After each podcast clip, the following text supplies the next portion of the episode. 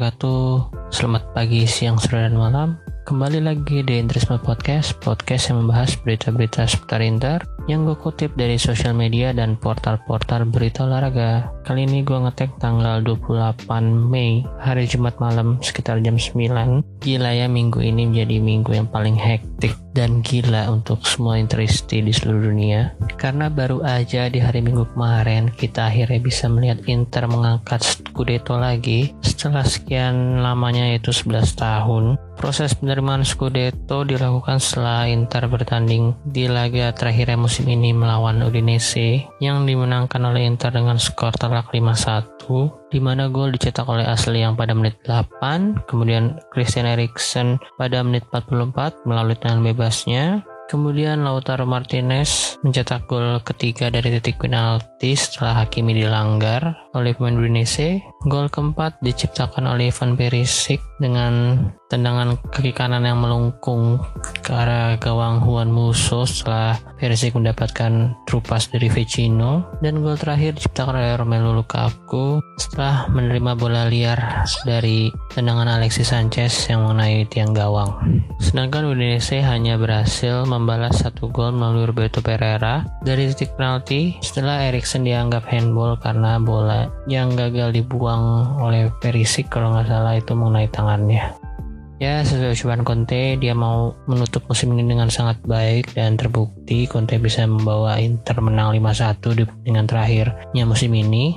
Kemudian nggak lama setelah peluit akhir dibunyikan, kita bisa melihat adegan atau scene yang biasanya hanya gue lihat kalau lagi main FIFA, yaitu scene mengangkat trofi yang dilakukan oleh Inter dan diawali oleh Handanovic sebagai kapten tim. Dan sebagai fans Inter, di sini gue sangat terharu melihatnya ya. Tapi sekaligus seneng banget juga karena target yang diinginkan oleh tim musim ini bisa tercapai yaitu menangkan satu gelar seenggaknya dan apalagi gelar itu langsung Scudetto. Dan kalau ngeliat ekspresi semua pemain sih pastinya juga sangat excited apalagi untuk para pemain yang baru pertama kali merasakan juara. Seperti Christian Eriksen contohnya atau Danilo D'Ambrosio, dan Skriniar, Stefano Sensi, Nicolo Barella, Roberto Gagliardini dan pemain-pemain lainnya yang udah lama di Inter juga. Apalagi big respect untuk Samir yang kayaknya ada 10 tahun mengcarry tim ini. Dari performanya yang sangat bagus sampai sekarang yang udah agak menurun akhirnya dia bisa membawa tim ini untuk mengangkat Scudetto. Oh ya satu lagi hampir ketinggalan yaitu Daniele Padelli seorang interista yang akhirnya bisa mengangkat trofi pertamanya apalagi dengan klub yang sangat dicintainya sejak kecil. Itu rasanya pasti ya nggak bisa diomongin lagi lah dengan kata-kata. Kemudian setelah prosesi pengangkatan Scudetto Scudetto kita bisa lihat tiap pemain ingin berfoto dengan Scudetto-nya dan juga pada banyak kejadian yang unik, lucu dan mengharukan juga. Misalnya kayak kejadian saat Lukaku dan Lautaro memegang Scudetto dan ingin berfoto, tiba-tiba dari sebelah kirinya ada Barella yang memukul kepala Lukaku dengan menggunakan properti uh, badge Scudetto dengan angka 19 mengada ahlak nih Barella nih kadang-kadang kelakuannya. Terus juga ada kejadian yang lucu juga ketika si Brozovic harus mengalah ketika para jajaran manajemen dan pelatih ingin berfoto dengan Scudetto-nya sehingga dia harus memberikan Scudetto-nya kepada mereka untuk digunakan saat berfoto-foto kalau kejadian yang mengharukan sih ada luka aku yang nggak bisa menahan tangisnya di lapangan. Terus kemudian ada Martinez yang nyamperin untuk menenangkannya dan ada staff Inter juga yang menghampirinya untuk memeluk luka aku. Kemudian setelah proses perayaan di lapangan, tim yaitu pemain dan seluruh manajemen pindah ke bagian apa ya? Bentuknya sih kayak pilar gitu dan kayak bulat-bulat. Kayaknya sih kayak kalau di mall-mall tempat mobil muter untuk ke parkiran bagian atas gitulah. Gue kurang tahu juga tentang San Siro soalnya belum pernah ke sana. Pokoknya tim merayakan selebrasinya di tempat itu dengan menghadap ke arah luar tampaknya sih ke arah parkiran di mana udah banyak fans-fans Inter yang menunggu di sana. Kayaknya sih sekitar 3000 sampai 5000 ya kemarin. Kalau dilihat dari izin yang diajukan oleh Inter. Di sana para pemain dan manajemen memperlihatkan Scudetto yang sudah didapatkannya kepada para fans. Sambil menyanyikan chance-chance atau atau anthem-anthem Inter Milan selama ini untuk merayakan juara. Oh iya, laga melawan Udinese kemarin sekaligus menjadi laga ketiga ribu Inter selama di Serie A, di mana hanya Inter yang berhasil mencapai angka ini, karena hanya Inter yang belum pernah ke degradasi ke Serie B. Lalu tiga hari setelah hari itu atau tepatnya pada tanggal 26 kalau di Indonesia Conte mengadakan pertemuan dengan jajaran manajemen Inter seperti Steven Zhang dan lain-lain pertemuan itu diadakan untuk membahas proyek klub selama musim depan. Dan yang seperti udah kita ketahui kalau Inter saat ini memang perlu untuk mengurangi biaya operasionalnya dengan cara memangkas gaji para pemain dan staff hingga perlu menjual beberapa pemain untuk mendapatkan sekitar 80 juta euro katanya. Dan mungkin dengan kondisi itu Inter nggak mungkin atau kecil kemungkinan akan sangat aktif di bursa transfer kali ini ya. Walaupun kemarin katanya udah mendapatkan suntikan dana dari Octris sebesar 275 juta, tapi ternyata angka itu masih kurang untuk menutupi biaya operasional Inter ataupun utang-utang Inter yang belum dibayarkan musim ini. Gue juga kurang tahu pastinya berapa sih angkanya dan saat itu gue yakin kalian banyak yang mantengin Untuk mengetahui gimana update pertemuan itu. Dan akhirnya pada hari Kamis paginya tuh kalau di waktu Indonesia Barat sekitar pukul 1 paginya lah tanggal 27 Mei banyak jurnalis seperti Fabrizio Romano, Gianluca Di Marzio yang nyamukkan bahwa Inter dan Conte harus berpisah dan tidak melanjutkan proyek bersama Conte untuk musim depan di mana katanya ini keputusan Conte karena Conte gak setuju dengan kebijakan yang harus diambil oleh Suning yang harus memangkas gaji para pemain dan staff dan membatasi pergerakan bursa transfer bahkan harus menjual satu pemain pentingnya. Begitulah bagaikan roller coaster yang tanggal 23 nya kita lagi pesta-pesta senang-senang tahu-tahu tanggal 26 atau 27 lah langsung dijatuhin gitu aja. Inilah seninya menjadi seorang interisti. Nggak bisa gitu seminggu aja menikmati bahagianya terjadi juara seri A. Cuman butuh tiga hari aja loh kita harus galau lagi karena pelatih. Terus terang ya saat itu mungkin gue yang terlalu sensitif atau gimana ya gue sampai meneteskan air mata ya dengan berita itu karena menurut gue tuh Inter dengan Conte ini seperti unfinished business yang sebenarnya masih bisa berkembang lagi belum mentok gitu loh. Bahkan gue yakin untuk musim depan masih bisa Scudetto lagi kalau masih sama Conte atau bahkan bisa menang di Copa juga. Tapi ya mau gimana lagi? Kalau Conte maunya berpisah karena di satu sisi Conte juga merupakan pelatih yang sangat demanding gitu loh. Jadi emang maunya banyak. Ketika Conte pergi dari Juventus pada tahun 2014 juga begitu. Masalahnya dia setuju dengan keputusan manajemen yang mungkin saat itu nggak bisa untuk membeli beberapa pemain bagus. Akhirnya dia juga memutuskan untuk pergi. Kemudian di Chelsea juga gitu. Dia pergi ketika lagi ada masalah sama manajemen dan pemainnya dan terjadi lagi di tahun 2021 dengan Inter karena Conte mungkin menuntut dalam kurung ya. Sebenarnya sih nggak bagus juga kalau Inter terus mempertahankan Conte dengan kondisi yang kayak gini. Ibaratnya tuh kayak lagi pacaran sama cewek yang matre tapi kondisi keuangan kita tuh biasa-biasa aja gitu. Jadi kita nggak bisa ngeladenin cewek kita yang setiap hari maunya belanja, nongkrong-nongkrong, fine dining, sedangkan pendapatan kita hanya UMR. Lama-lama juga kan pasti kita nggak bakal bisa rutin apa yang cewek itu mau. Ujung-ujungnya dia minta pisah di tengah jalan. Tapi gue di sini nggak mau menyalahkan Conte atau Suning ya, karena mereka pasti memiliki prinsip dan keputusan masing-masing. Dan gue sangat respect pada Conte.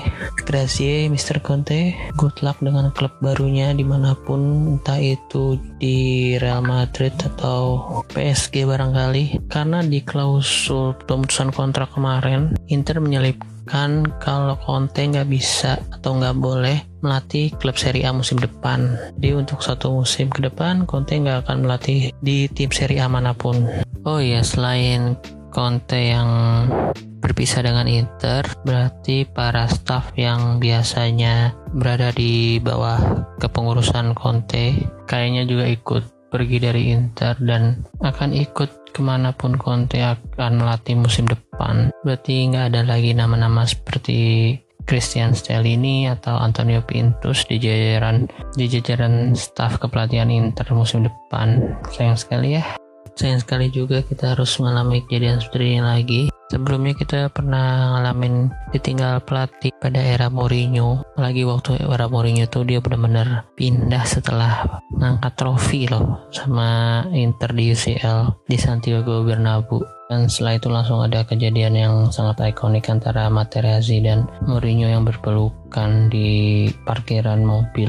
Dan tampaknya kalau itu di tim yang sekarang mungkin kejadiannya akan konte dengan Lukaku ya. Karena menurut gua Lukaku ini emang bener-bener pemain yang dibangkitkan oleh Conte. Sampai-sampai dia nulis di caption Instagramnya kalau dia itu hutang banyak pada Conte. I owe you a lot. Dan karena episode kali ini adalah episode spesial dari gua untuk berterima kasih kepada Conte, gua akan membacakan atau membahas beberapa postingan di sosial media para pemain yang mengucapkan salam perpisahan sekaligus terima kasih kepada Antonio Conte.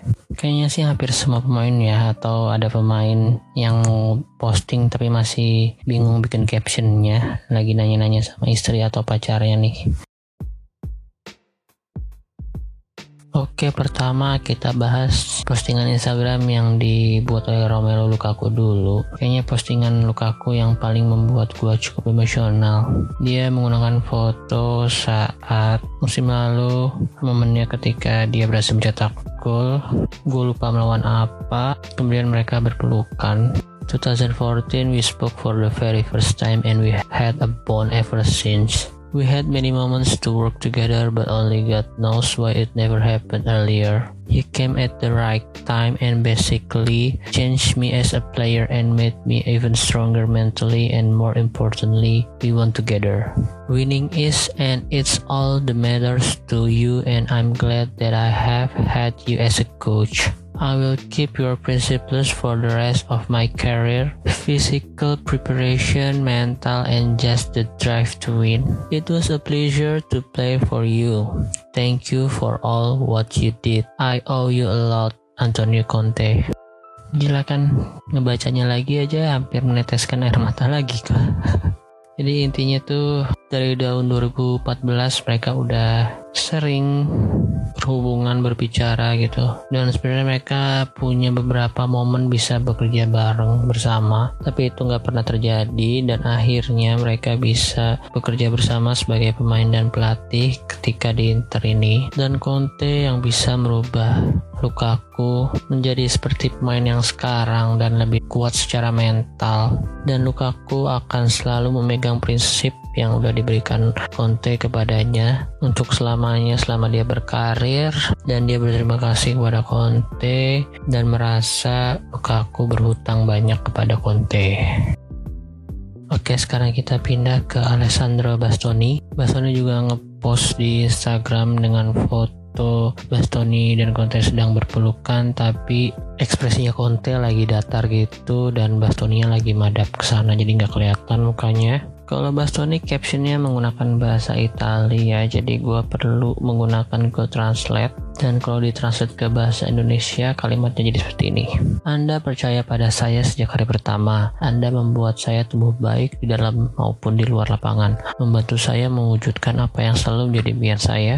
Bermain dan menang dengan seragam yang saya sukai. Untuk kali ini saya ingin mengucapkan terima kasih untuk dua tahun yang indah ini. Semoga beruntung Antonio Conte. Ya jadi menurut Bastoni dia sangat berterima kasih kepada Conte karena di usianya yang sangat muda itu baru 22 tahun sekarang dia udah sangat dipercaya oleh Conte untuk menjadi pilihan pertama di skema 3 backnya selama di Inter dan memang bersama Conte ini si Bastoni bisa sangat berkembang dari segi defense maupun dari segi pada saat dia megang bola atau pada saat dia mengatur serangan dari bawah lini pertahanan Inter.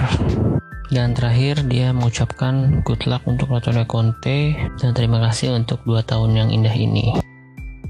Oke langsung selanjutnya kita ke kapten yaitu Samir Handanovic dia juga ngepost di Instagramnya menggunakan foto saat Handanovic dan Conte sedang berbincang di sesi latihan Inter. Handanovic juga nulis dengan bahasa Itali dan kalau ditranslatein ke bahasa Indonesia jadi seperti ini.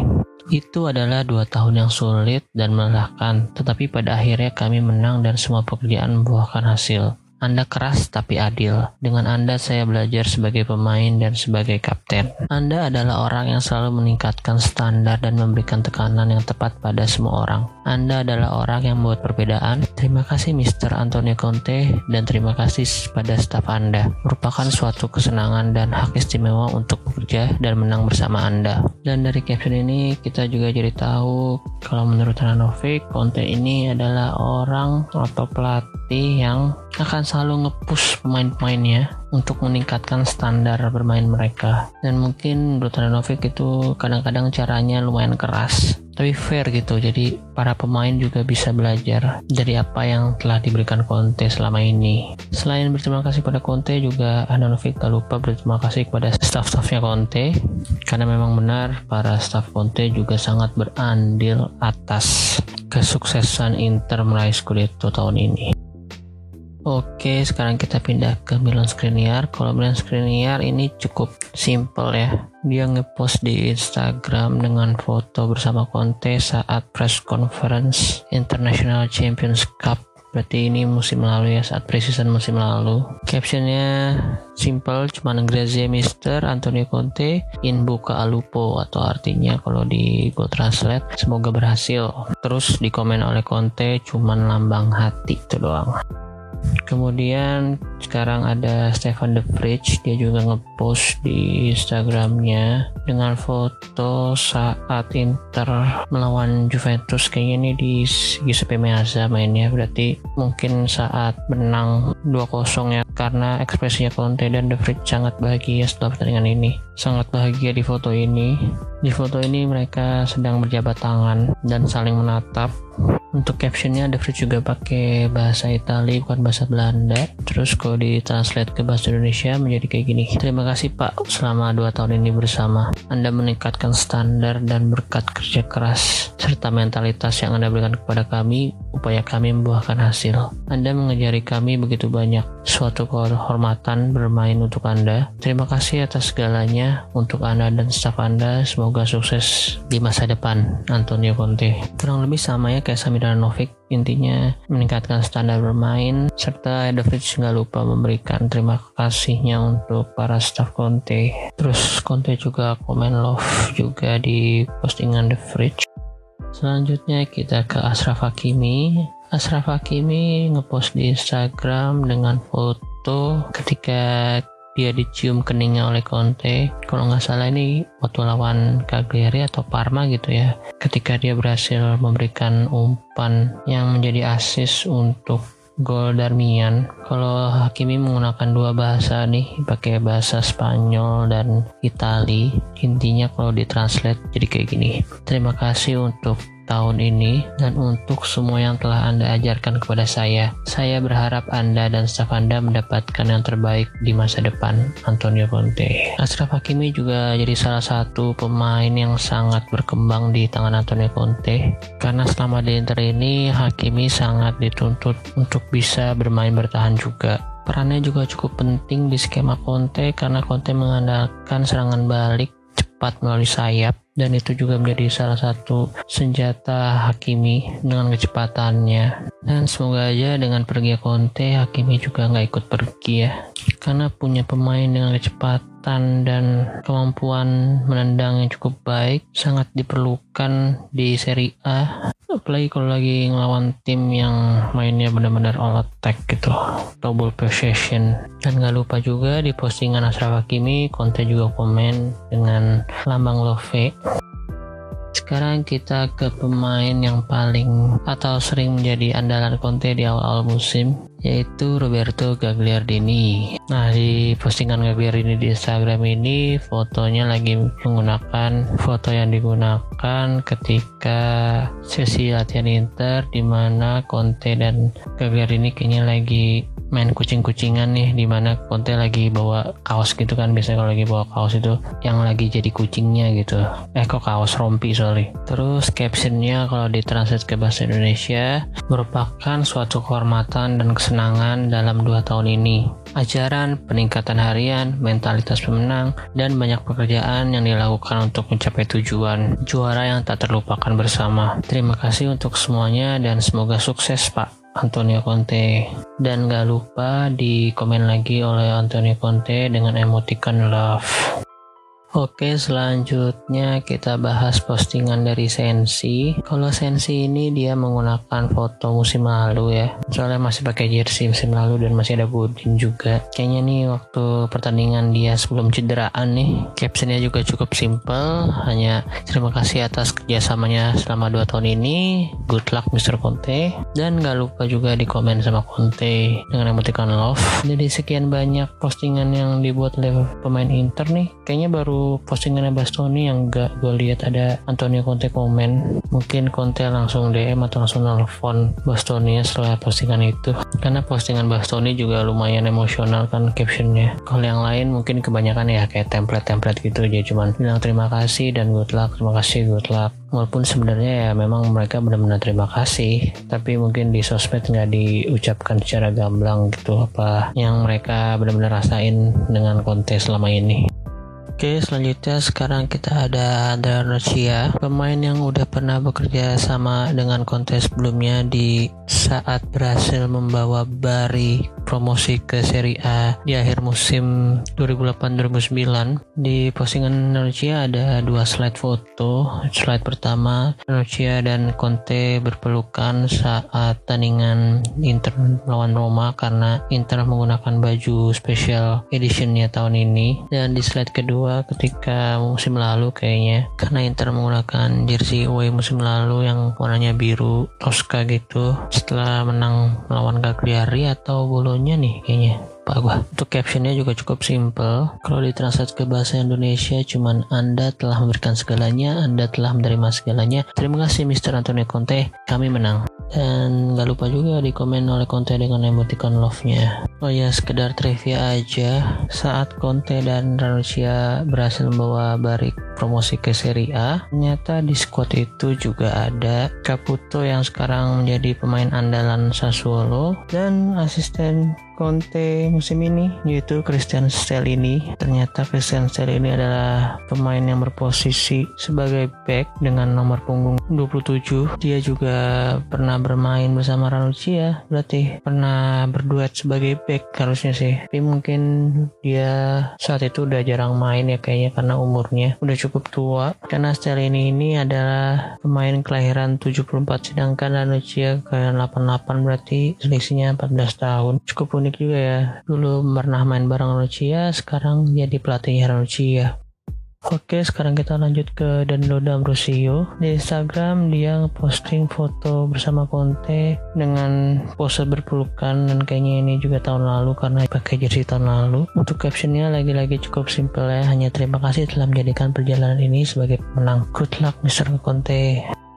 Kemudian sekarang kita ada Matteo Darmian. Kalau Matteo Darmian ngepost di Instagramnya menggunakan foto kayaknya saat selebrasi dia mencetak gol ke gawang Cagliari atau Parman ya. Di fotonya itu dia berhasil dengan pemain yang ada di bench saat itu dan berpelukan dengan Ranocchia. Kemudian ada Padeli, Radu, dan Conte di belakangnya. Untuk captionnya kalau ditranslate ke bahasa Indonesia jadi seperti ini. Untuk nilai-nilai yang ditularkan, untuk ajaran, untuk kepercayaan. Terima kasih banyak untuk semuanya, sangat menyenangkan Pak Conte. Dan lagi-lagi nggak lupa, Conte juga komen dengan emoticon love-nya. Dan Darmian juga menjadi pemain yang sangat efektif ketika diberi menit bermain oleh Conte. Sejauh ini dia berhasil menjadi backup yang sangat baik untuk Hakimi maupun Perisic. Dan dia juga cukup versatile karena kadang-kadang bisa ditaruh sebagai center back menggantikan posisi Skriniar atau Bastoni. Selanjutnya untuk yang terakhir ada postingan dari Andrea Pinamonti. Dia ngepost di Instagramnya dengan menggunakan foto ketika Inter melawan AS Roma. Sini terlihat karena menggunakan jersey special edition. Di fotonya dia lagi berjabat tangan dan berpelukan dengan Antonio Conte. Untuk captionnya cukup simple, cuman grazie mister atau terima kasih Conte dan gak lupa di komen oleh Conte dengan emoticon love-nya. Walaupun jarang diberi menit bermain oleh Conte, Pinamonti tetap mengucapkan terima kasihnya. Mungkin karena di bawah Contela, Pinamonti bisa mencetak gol pertamanya di tim yang sangat ia cintai sejak kecil. Gol pertama untuk tim Inter senior ya, yang akhirnya ia bisa ciptakan ketika melawan Sampdoria. Waktu itu dia menerima umpan dari Barella, kemudian melakukan tendangan half volley, dan setelah mencetak golnya, hampir Andrea Pinamonti meneteskan tangisnya. Oke, segitu aja deretan pemain yang mengucapkan ucapan terima kasih dan perpisahan ke Antonio Conte. Di sini ada beberapa nama yang mungkin belum sempat atau emang gak mau ya kayaknya, atau memang lagi sibuk sama latihan untuk membela negaranya di Euro, Copa America atau pertandingan internasional match. Nama-nama yang belum mengucapkan ucapan perpisahan dan terima kasih di Instagram antara lain ada Lautaro Martinez, Ivan Perisic, Marcelo Brozovic, Alexis Sanchez, Christian Eriksen, Arturo Vidal, Daniel Padelli, Ion Nutradu, Philip Stankovic, Asliang, Kolarov, dan Nicolo Barella. Gue sih positif thinking aja ya, mungkin mereka udah ngucapin secara langsung melalui pesan atau langsung melalui telepon. Tapi yang paling kocak emang si Brozovic nih emang dia nggak ada akhlak. Bukan yang ngepost momen dengan Conte, malah dia ngepost lagi di atas kafe barunya yang bernama Epic Brozo Cafe Bar. Emang kelakuannya ada-ada aja nih Brozovic ya. Kayak nggak merasa sedih atau gimana gitu kayak kehilangan pelatih yang berhasil membawa timnya menjadi juara.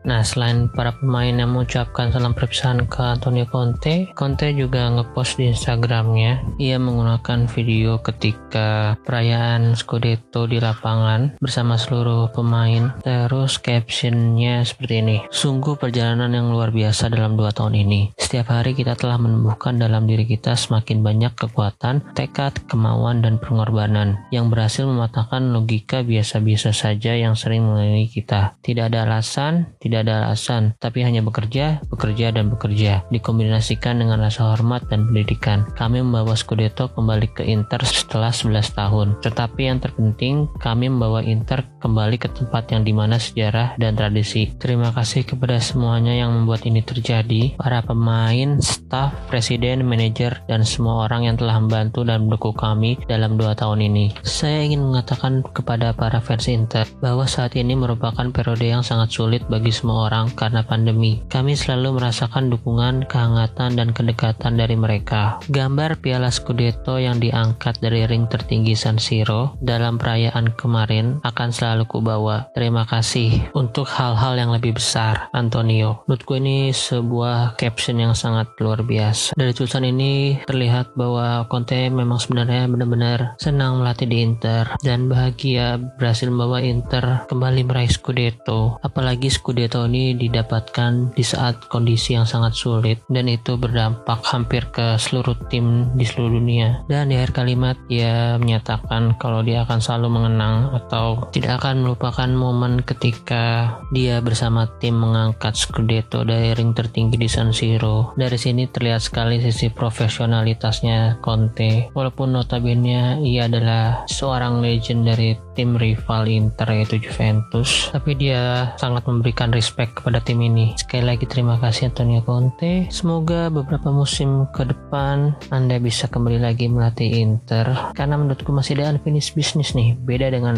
Mourinho di mana Mourinho sudah berhasil memenangkan semua gelar bersama Inter. Cuma Piala Super Eropa doang yang belum. Kemudian untuk calon pengganti Conte sebenarnya kemarin ada beberapa nama seperti Allegri, Simone Inzaghi, Sergio Conceição, Maurizio Sarri, atau bahkan Spalletti kembali. Tapi ternyata Allegri sudah lebih dulu dan memilih untuk kembali melatih Juve, sedangkan Spalletti akhirnya udah menaikkan kontrak dengan Napoli selama 2 tahun. Dan kabarnya dari Gianluca Di Marzio dan Fabrizio Romano, Inter telah menunjuk Simone Inzaghi menjadi pelatih Inter selama 2 tahun ke depan dan digaji sekitar 4 juta euro. Sebenarnya Inzaghi kemarin hampir aja memperpanjang kontraknya dengan Lazio hingga tahun 2024, tapi tiba-tiba aja nggak jadi ya. Dan dia juga sudah mengumumkan salam perpisahannya dengan Lazio. Jadi sepertinya mungkin udah 99% Simone Inzaghi akan melatih Inter musim depan. Hanya tinggal menunggu peresmian aja nih. Kayaknya si Intermedia House-nya lagi ngedit videonya. Seperti biasa, Inter tuh pasti agak lama gitu kalau mengumumkan pemain atau pelatih baru karena nunggu kontennya dibuat dulu. Kalau menurut gue sih Simone Inzaghi saat ini menjadi pilihan yang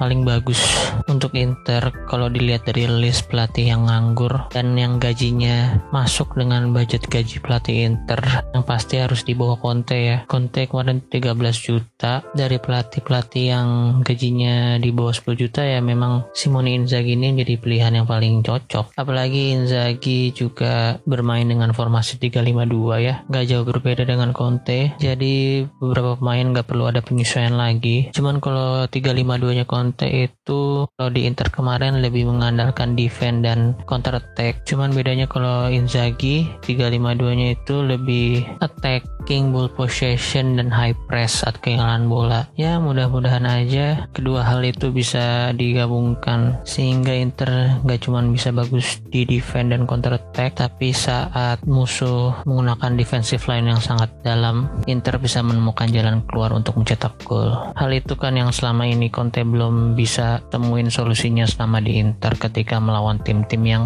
bermain sangat defensif. Jadi gue juga sekalian mau mengucapkan selamat datang untuk Mr. Simone Inzaghi. Semoga para pemain dan manajemen juga bisa cepat akrab dan langsung beradaptasi. Dan semoga juga gak akan terjadi penurunan yang cukup drastis. Atau seenggaknya Inter musim depan masih bisa meraih satu gelar. Syukur-syukur bisa mempertahankan Scudetto-nya dan meraih gelar ke-20. Sehingga musim depannya bisa mendapatkan dua bintang di atas logo. Oke, kita ke berita terakhir. Kali ini ada berita yang kurang mengenakan atau yang bikin kita interested deg-degan dan jengkel. Berita ini datang dari Fabrizio Romano, Gianluca Di Marzio, dan Nicolo Sira bahwa PSG telah melakukan kontak dengan Hakimi dan Inter dan sudah menawarkan uang sebesar 60 juta euro. Tetapi kabarnya Inter saat ini hanya akan menerima tawaran di atas 60 juta euro atau sekitar 80 sampai 90 juta euro. Kalau gue sih berharap banget ini nggak akan terjadi ya. Gue sangat berharap Hakimi nggak akan pergi dari Inter untuk saat ini karena kita sudah beberapa tahun ini selalu mencari pemain di posisi sayap kanan atau wingback kanan dan nggak pernah dapet yang bagus. Sekalinya dapet tuh si Cancelo, cuman Inter nggak bisa nebus karena FFP dan sekarang Inter udah punya Hakimi yang jelas-jelas di musim pertamanya aja udah ngeklik banget dan gue nggak rela banget kalau Hakimi dijual. Karena sektor wingback itu merupakan salah satu sektor yang paling penting. Kalau bermain dengan formasi 352 apalagi kabarnya di Marco untuk musim depan nggak ditebus oleh Las Verona. Jadi mungkin dia akan kembali bermain untuk Inter. Dan kayaknya akan menjadi tontonan yang menarik juga kalau Inter wingbacknya diisi oleh Di Marco dan Hakimi di sisi kiri dan kanan. Apalagi dengan formasi menyerangnya Simone Inzaghi. Kalau opini pribadi gue sih gue lebih memilih Lautaro yang dijual kalau emang lagi butuh banget uang untuk menyimbangkan neraca keuangan. Karena untuk posisi striker tumpuannya sebenarnya ada di Lukaku. Jadi Lukaku mau berduet dengan siapa pun sih menurut gua akan bagus-bagus saja mau dengan Alexis, Penamonti atau pengganti Lautaro nanti. Dan harga Lautaro kan juga bisa lebih mahal. Release clause-nya aja sekitar 110 juta kan? Jadi harusnya dia bisa kejual sekitar 80 sampai 100 juta lah. Untuk penggantinya mungkin bisa beli striker-striker potensial seri A. Ya semoga aja harapan gue akan terwujud. Intinya gue pengen Hakimi nggak dijual. Kayaknya nih sebenarnya gue lagi males banget buka Twitter kalau isi beritanya itu Inter mau ngejual pemain. Tapi ya mau gimana lagi ya? Nasib jadi Interisti. Padahal gue nggak ngarap siapa-siapa gitu untuk bergabung dengan Inter musim depan. Gue hanya berharap Inter bisa mempertahankan skuadnya musim lalu untuk tetap bermain di Inter musim depan Oke, mungkin segitu aja untuk episode kali ini. Terima kasih untuk kalian semua yang udah mau mendengarkan. Mohon maaf kalau ada kata-kata atau kalimat atau informasi yang kurang tepat dan tolong di-share podcast ini kalau kalian suka dan jangan lupa juga untuk follow akun sosial medianya Interisme Podcast kalau di Instagram, Interisme Media kalau di Twitter. Oke, sekali lagi terima kasih. Arrivederci, Forza Inter.